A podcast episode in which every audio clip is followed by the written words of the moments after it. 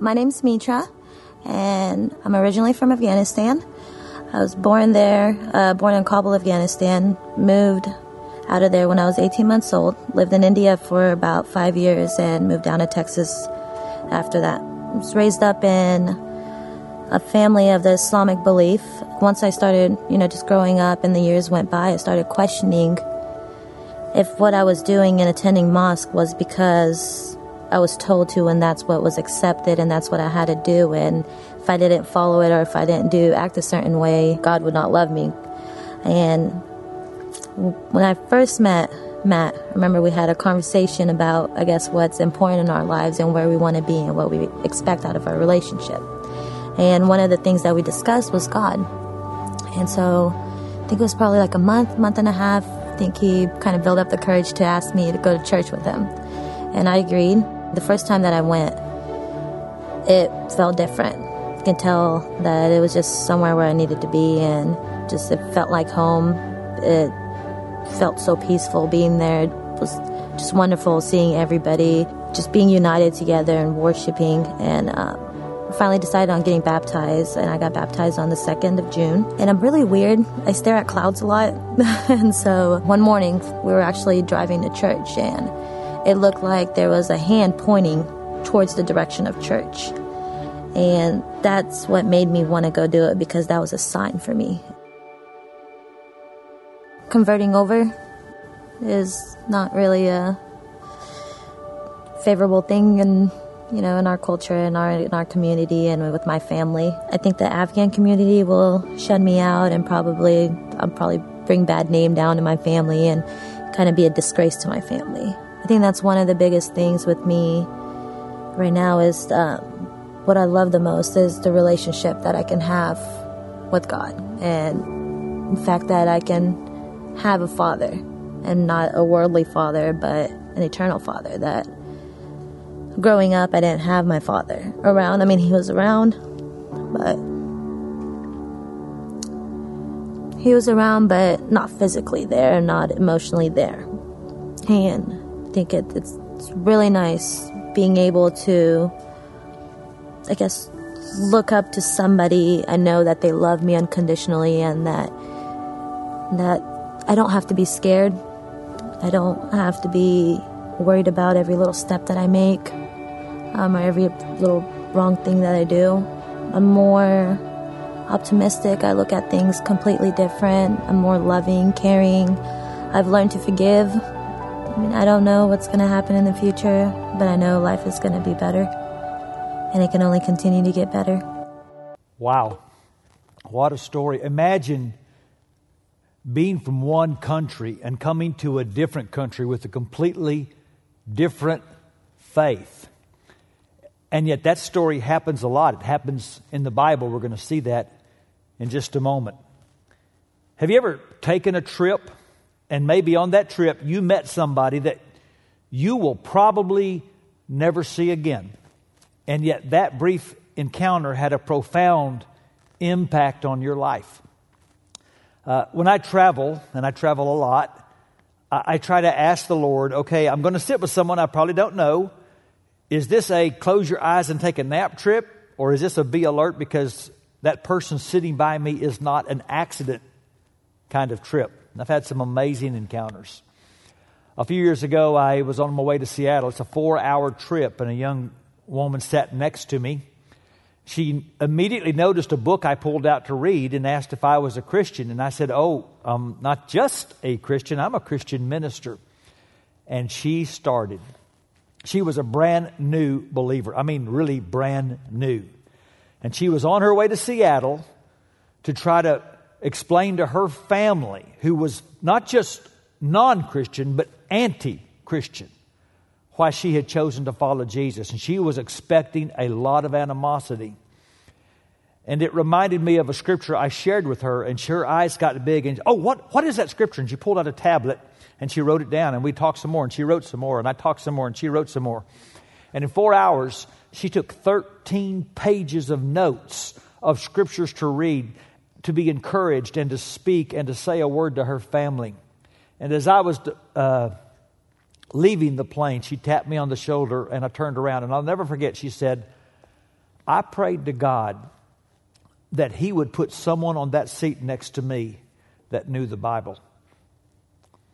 And when you have an experience like that, you can't forget it because God specializes in encounters just like that because He knows it takes one to reach one.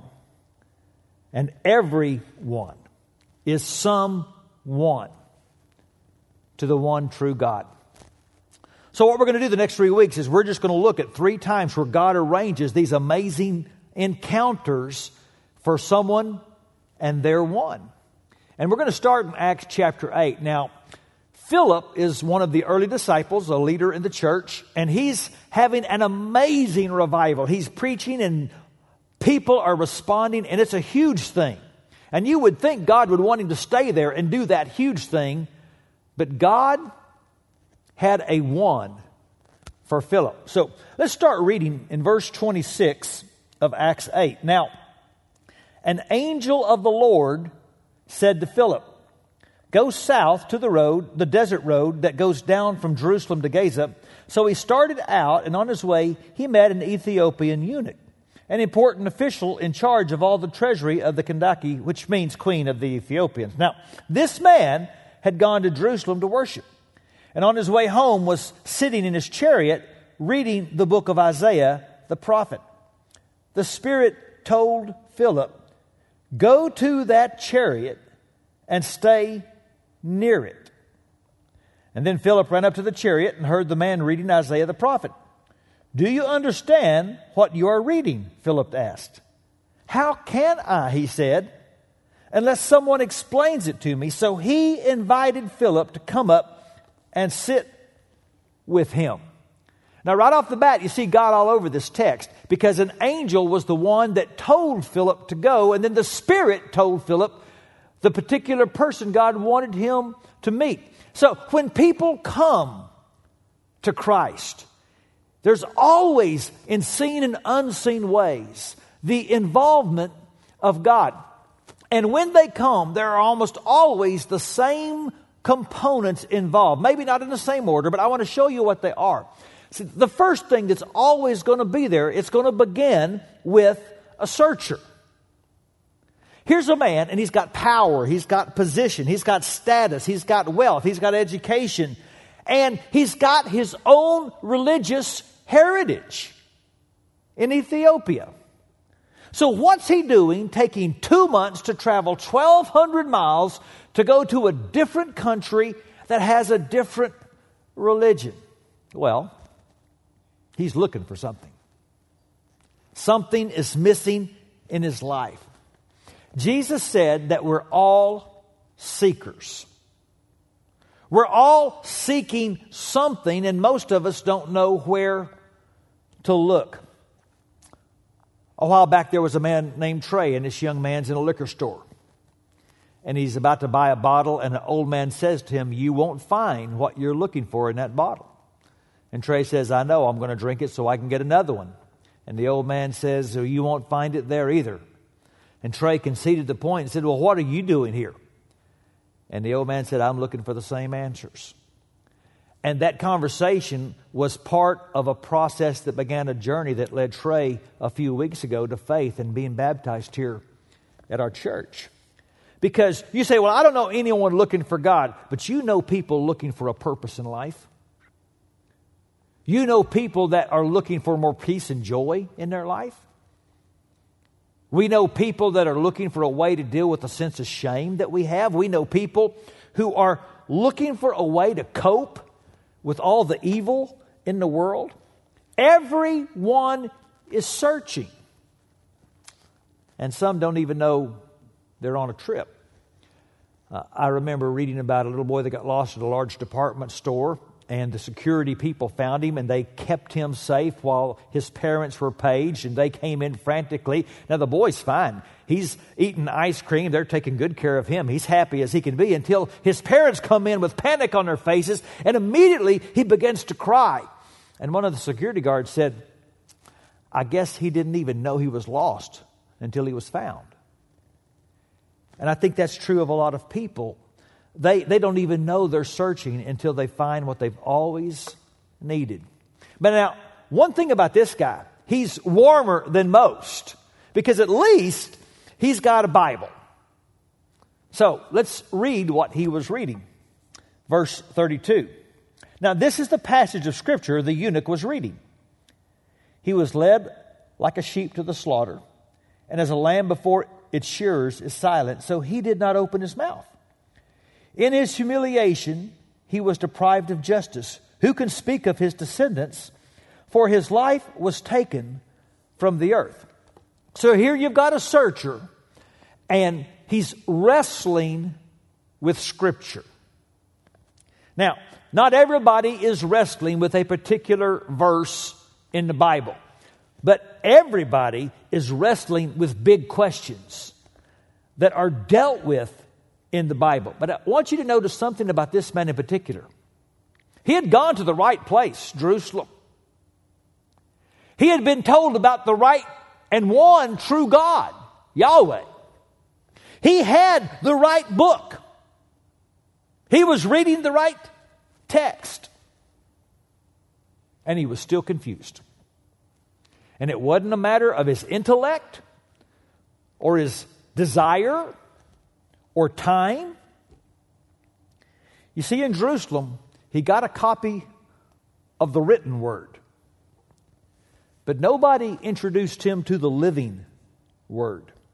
He didn't have the lens of Jesus through which he could read and understand the very word of God that he was holding. And I think this is a very important thought for us to pursue for a moment. Now, you know I love the Bible.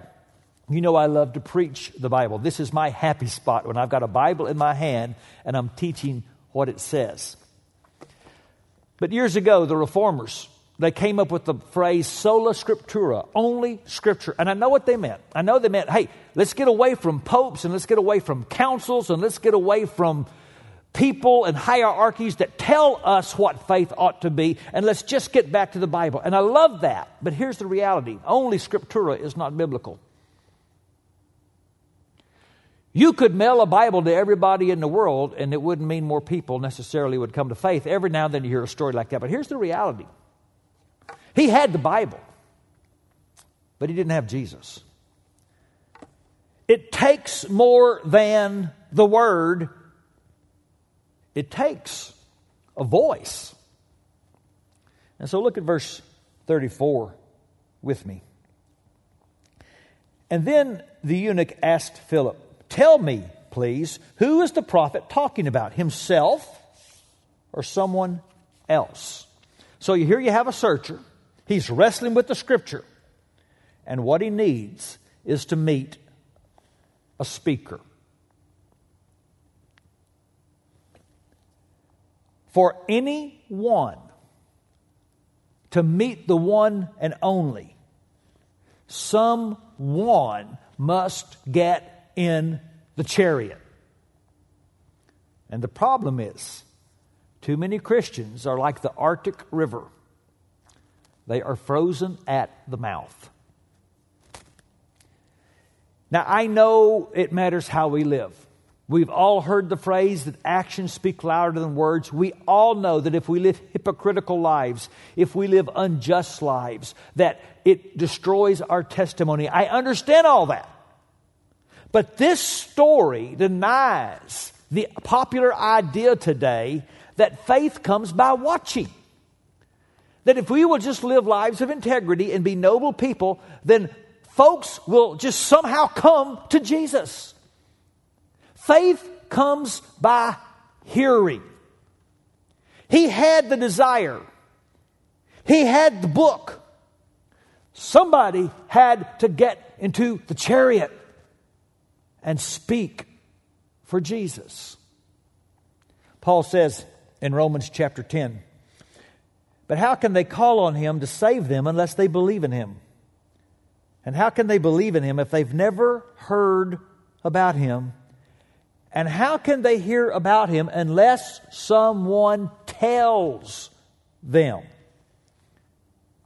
isn't telling the main job description of a witness. Jesus said, You'll be my witnesses. Well, what does a witness do? What is the number one job of a witness? To tell what he knows. Now,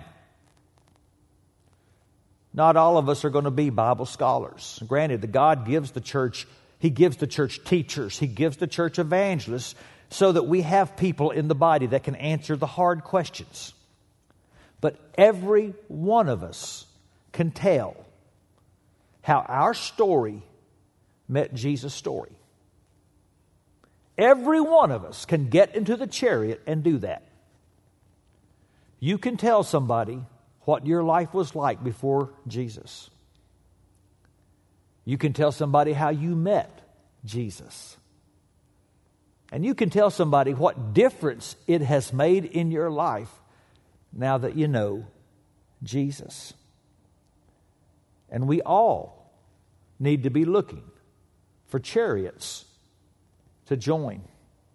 There's a uh, Christian scholar named Larry Taunton, and what he did is go across America and he studied college campus atheist groups to determine why do these people these young people say they reject faith and here's what his research revealed one of the biggest factors was that these students know students who claim to be Christian, and yet it doesn't seem to be a big deal to them. They never go deep with their faith. And here's the irony what he found was non believing students have more respect for the sold out fanatical Christian students than for the ones who aren't. I, remember what one student from Dartmouth, a uh, political science major, said. I really can't consider a Christian a good moral person if he isn't trying to convert me.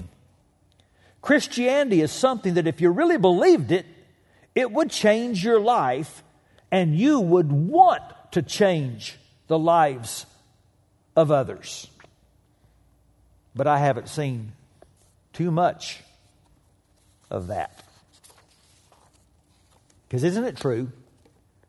You talk about anything or anyone you really care about. You don't have to beg me to talk about my golf trip to Scotland with my family. You don't have to ask me to talk about my kids or about my church. We talk about anything or anyone we really, really care about. And so Philip got up in the chariot a searcher, wrestling with the scripture, connected in a God ordained moment with a speaker. But we need one more thing. Verse 35. And then Philip began with that very passage of scripture and told him the good news about Jesus. I love that verse. Let me tell you, if, if you're not bringing up Jesus, you're not bringing good news. You got a searcher wrestling with Scripture. He's met a speaker who's going to point him to a Savior. The one thing that everyone needs is to meet the one and only. You can't really understand this book if you don't know who the star of the story is. And that was the eunuch's problem. They gave him the written word, but he didn't know who the living word was. Because that's really the point of the Bible. It's not that we worship the Bible, but we worship the star of the story in the Bible. He's the star of the whole book. Even Jesus taught us this. Remember when he's on the road to Emmaus after his resurrection? It says in Luke uh, 24 27, beginning with Moses and all the prophets, he explained to them what was said in all the scriptures concerning himself. The reason we speak is not to get people to agree about a doctrine. We speak to get people to surrender to a person. Get someone to embrace the one and only. And they'll embrace everything he asks. Because that's what happens. He talks about Jesus. Look what happens. verse 36 As they traveled along the road, they came to some water, and the eunuch said, Look, here's water.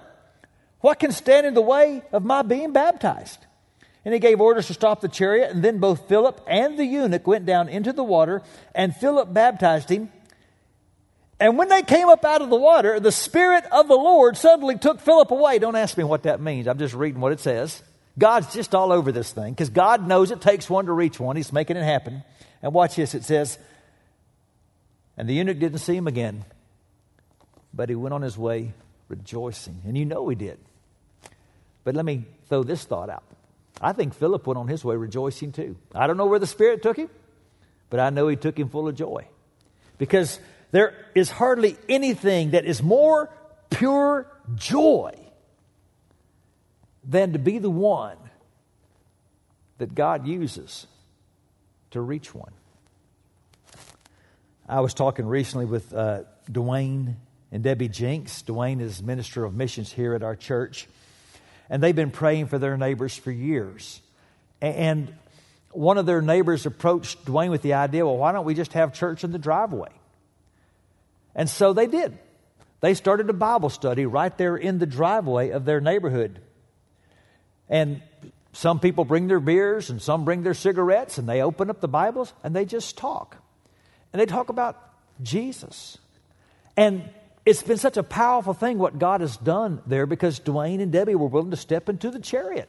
In fact, uh, a couple in the circle had gone on a couple of Saturday nights to our Saturday night service here at the Hills and they liked it and they told their neighbors, well, y'all should go to that church sometime on Saturday night. And the neighbors turned to Dwayne and Debbie and said, hey, that's cool. Would you like to go with us? So here's neighbors inviting a minister of our church if they'd like to go to our church with them. Because that's what God does. And you know what? They just talk Jesus. They just talk Jesus. But you know, if you talk Jesus, what's going to happen? You're going to start to embrace everything Jesus is about. And so, well, they came to some water. And a couple of guys in the Bible study said, You know what, Dwayne? Why can't I be baptized? And so two of his friends were baptized into Jesus. And the story just goes on. Now, you're thinking, yeah, well, Philip, he was a man that the Holy Spirit talked to in Dwayne. He's a minister and a former missionary. I'm just not wired that way. Okay, that's got to stop. We got to stop thinking and talking that way. Don't say that Jesus' talk doesn't come naturally to you because that betrays confidence in Jesus. It suggests that he is expecting you to do something he wouldn't equip you to do. Well, it doesn't come naturally to me. It doesn't come naturally to anybody because witnessing is a supernatural thing. It's something that God has to be all over. That's why in Acts 1 8, when Jesus is about to launch this worldwide movement, he says, You'll receive power when the Holy Spirit comes upon you, and you will be my witnesses, telling people about me everywhere. It's the Holy Spirit that makes the mission possible. Uh, let me be honest here. I think if we disappoint Jesus, for most of us, it's not that we live secretly sinful lives. It's that we live secretly Christian lives. And it reveals a lack of trust in the Spirit's competence. Jesus knew the mission would be daring and he told his disciples, You're going to be put in places where it's going to be intimidating, where you're not going to feel adequate. But he said in Luke 12, The Holy Spirit will teach you at that time what you should say. In other words, Jesus says, Get in the chariot. You don't have to have it all mapped out before you get in the chariot. You don't have to have the lecture written out. Just get in the chariot and the Holy Spirit will show up and something supernatural can happen. You See, I, I believe a secret agent Christian is quenching the Spirit. You know, uh, a lot of people talk about, well, I just want more of the Spirit, and I hear that and I endorse that, but I am concerned sometimes. I hear a lot of people that say they want more of the Spirit, but it's almost for their personal fulfillment, for their personal experience. And the reality is, when Jesus promised the gift of the Spirit, it was so the Spirit in us could do something for others. In fact, in the book of Luke and in Acts, that Luke wrote both, he often uses the phrase filled with the Spirit. But here's the thing every time he does, it is immediately followed with someone speaking. Acts chapter 2. They're all filled with the Spirit. And the next thing is, and they began to speak in other languages, preaching the gospel of Jesus. In Acts chapter 3, Peter and John heal a lame man. A crowd gathers. Peter begins to preach. They get arrested and they're put before the Sanhedrin. What are you guys doing? Peter, filled with the Spirit, said, Rulers and leaders of Israel. And he begins to preach Jesus. Acts chapter 4, they're all in a room together. They're praying because the church is being persecuted. They ask for God to give them courage. It says the room was shaken. They were filled with the Spirit and began to speak the word of God boldly. You see, God cares about this. That's why He sends angels, and that's why the Spirit leads and prompts and speaks. Because God isn't just hoping people get saved, He is constantly arranging encounters where someone full of questions meets someone full of the Spirit. Because it takes one to reach one. And I'm hoping you will make yourself available for one of God's special trips. Did you know that's the only direct prayer request Jesus ever made? Now, Jesus taught us to pray, He encouraged us to pray, but only one time does Jesus ever directly ask us to pray about something. Luke 10, chapter 2. The harvest is great,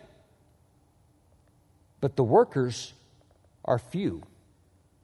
So, pray to the Lord, notice, who is in charge of the harvest. What does that mean? That means God's already out there before you and I ever show up. God's been out working the field before you and I ever get there. So pray to the Lord who is in charge of the harvest. Ask him to send more workers into his fields. God's already there. The harvest is already being prepared. So stop saying, well, that just doesn't come naturally to me. But pray for the seeker to meet a speaker. Now, it's good and right to pray for the lost. You do it, I do it. We all have people we care about, people in our family, neighbors, friends, and they don't know Jesus. And we pray for them. And that's good, and that's right. But Jesus said, we need to pray for more people who will go and get up in the chariot with them. We need to pray for more Philips, open to the leading of the Spirit, convinced of the filling and adequacy of the Spirit, who will look for chariots that they can join. And that's what we're going to do. I'm going to call it Mission 10 2. In fact, right now, I'm going to give you permission to get out your cell phone or whatever you keep notes to yourself on. Go ahead and get it out right now. And you've got on your cell phone an alarm, you've got uh, a reminder app. And here's what I want you to do for one week I want you to join me for one week, and I want you to pray at 10 o'clock and 2 o'clock for workers to go into the field. And when you leave today, you're going to have a chance to get this prayer guide we've prepared. Last week we gave you the DVDs to help equip you to talk to your friends about their questions. This week we'll give you a prayer guide. We're going to start tomorrow, and for one week at 10 and at 2, we've got a scripture here for you to read and a prayer for you to pray. And we believe before the week is over, God can identify that one that He has for you. I've already started, by the way. I got to jump on you guys. I'm already doing it, but I want you to join me. Let's start Monday. Let's go to Sunday. For seven days, let's have thousands of people doing what Jesus asked us to pray about. Join me. Let's ask God to arrange more moments where speakers intersect with seekers. And just remember, you might be the answer to somebody's prayer. Somebody might be praying, God, please send someone into, and they name a name, and you don't know it, but that name is about to cross your path.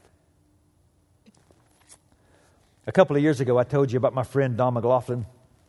He's a preacher in Atlanta, and he had spent about a month in the hospital because of some complications from surgery. And while there, Don met a nurse named Katie, and Katie told him right up front she was not a believer, but because of Don and his wife Susan's winsomeness and gentleness and gracious spirit, Katie began the journey toward faith. She began attending their church, even bringing some of their friends. Recently, Don had to go back to the hospital. Now, Katie doesn't work at that hospital anymore. But she was driving to the hospital to visit Don, and she saw this picture of this rainbow over the hospital, and she stopped and she took a picture. And she texted the picture to Don with this message No matter how inconvenient this is, and you feel like garbage, please keep your heart open because God knows that someone else in there needs you. That's stunning to me. She's not yet totally embraced faith, but she gets it. She's hoping Don will be open to someone else and climb in someone else's chariot, just like he climbed in hers, because she likes where her trip is going. And he wants it to do for someone else. And I just have to believe that when she made that request, that Jesus broke into a huge smile. And I'd like to believe that we are about to make Jesus smile a lot. So, would you pray with me now, please? So, Father, I'm, I'm asking in Jesus' powerful name that you would take this word just delivered and use it to bring glory to Jesus. And we know, Father, if glory is going to come to Jesus, then more people are going to have to hear about Jesus. More are going to have to be aware of Him. And Father, we want to be a part of what you're doing in the harvest. It's your harvest, you're in charge of it, you've been preparing it. And you're looking for workers. Well, here we are, God, we're available. Use us. Create moments where we have those encounters with searchers. Help us to see those moments and give us the courage to step out in faith in the power of the Holy Spirit and be your witness. Father, we're excited about what we anticipate is going to be story after story of us sharing with one another what you are doing in your field. And thank you for the joy of getting to be a part of something so huge, so important, so eternal. The good news about Jesus. Father, we're ready to play a bigger role in that. And so, we ask this for Jesus' sake, in His name, and for His glory. Amen.